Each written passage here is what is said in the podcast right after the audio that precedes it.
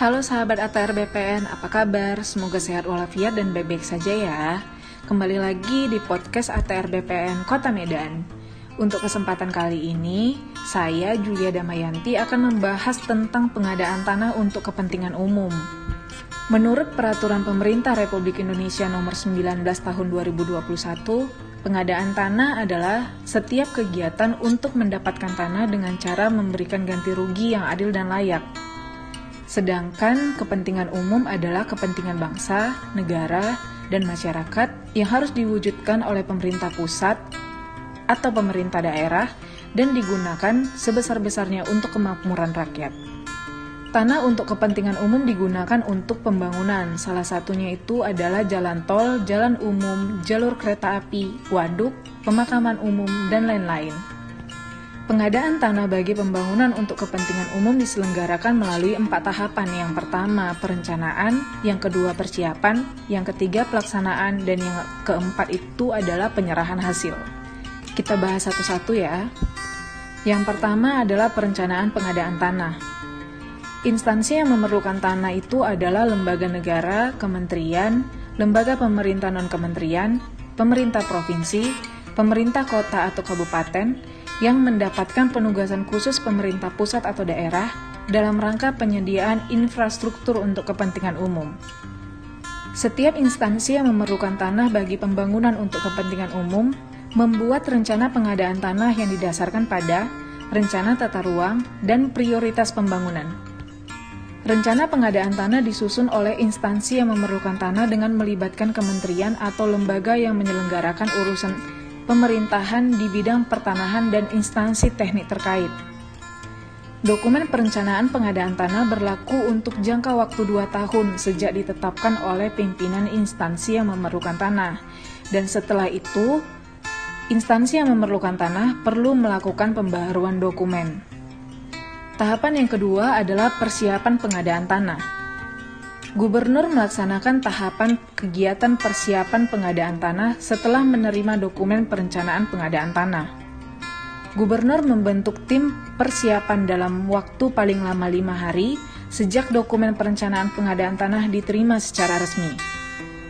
Tim persiapan beranggotakan bupati atau wali kota, perangkat daerah provinsi terkait, instansi yang memerlukan tanah, instansi pemerintah yang menyelenggarakan urusan di bidang pertanahan. Tugas dari tim persiapan adalah, yang pertama, pemberitahuan rencana pembangunan dilaksanakan dalam waktu 3 hari sejak tim persiapan yang dibentuk oleh gubernur. Pendataan awal lokasi rencana pembangunan, kegiatan pengumpulan data awal, pihak mana yang berhak, dan objek pengadaan tanah. Konsultasi publik rencana pembangunan yang dilaksanakan untuk mendapatkan kesepakatan lokasi, rencana pembangunan dari pihak yang berhak, pengelola barang dan atau pengguna barang. Apabila terdapat pihak yang keberatan, maka gubernur membentuk tim kajian keberatan yang salah satu anggotanya adalah Kepala Kantor Wilayah Badan Pertanahan Nasional. Yang keempat adalah penetapan lokasi pembangunan yang diterbitkan gubernur dalam waktu paling lama 14 hari, berlaku untuk jangka waktu 3 tahun, di mana keputusan penetapan lokasi tersebut disampaikan oleh instansi yang memerlukan tanah kepada kantor wilayah paling lama 7 hari setelah penetapan lokasi diumumkan. Pengumuman penetapan lokasi pembangunan dilakukan dengan cara mengumumkan di media cetak dan di kantor kelurahan selama 10 hari. Yang ketiga adalah pelaksanaan pengadaan tanah. Kepala Kantor Wilayah dapat menugaskan Kepala Kantor Pertanahan sebagai Ketua Pelaksanaan Pengadaan Tanah paling lama 2 hari sejak diterimanya pengajuan pelaksanaan pengadaan tanah.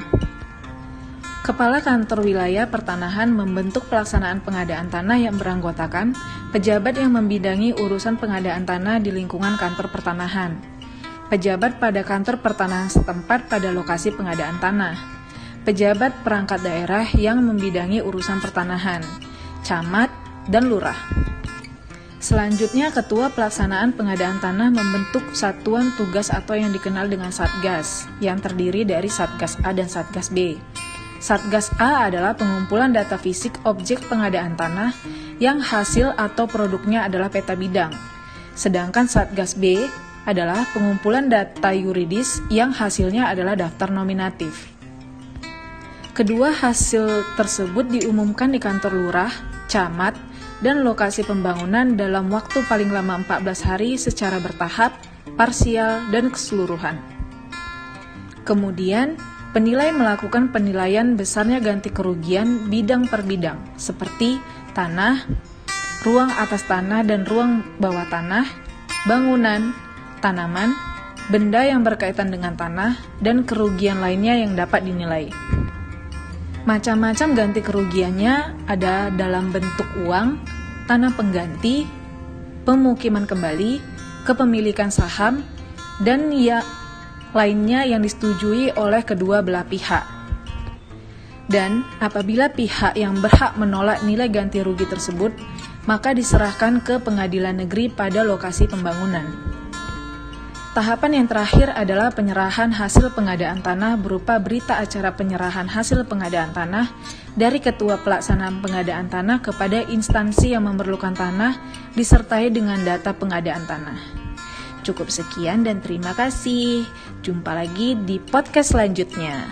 Terima kasih.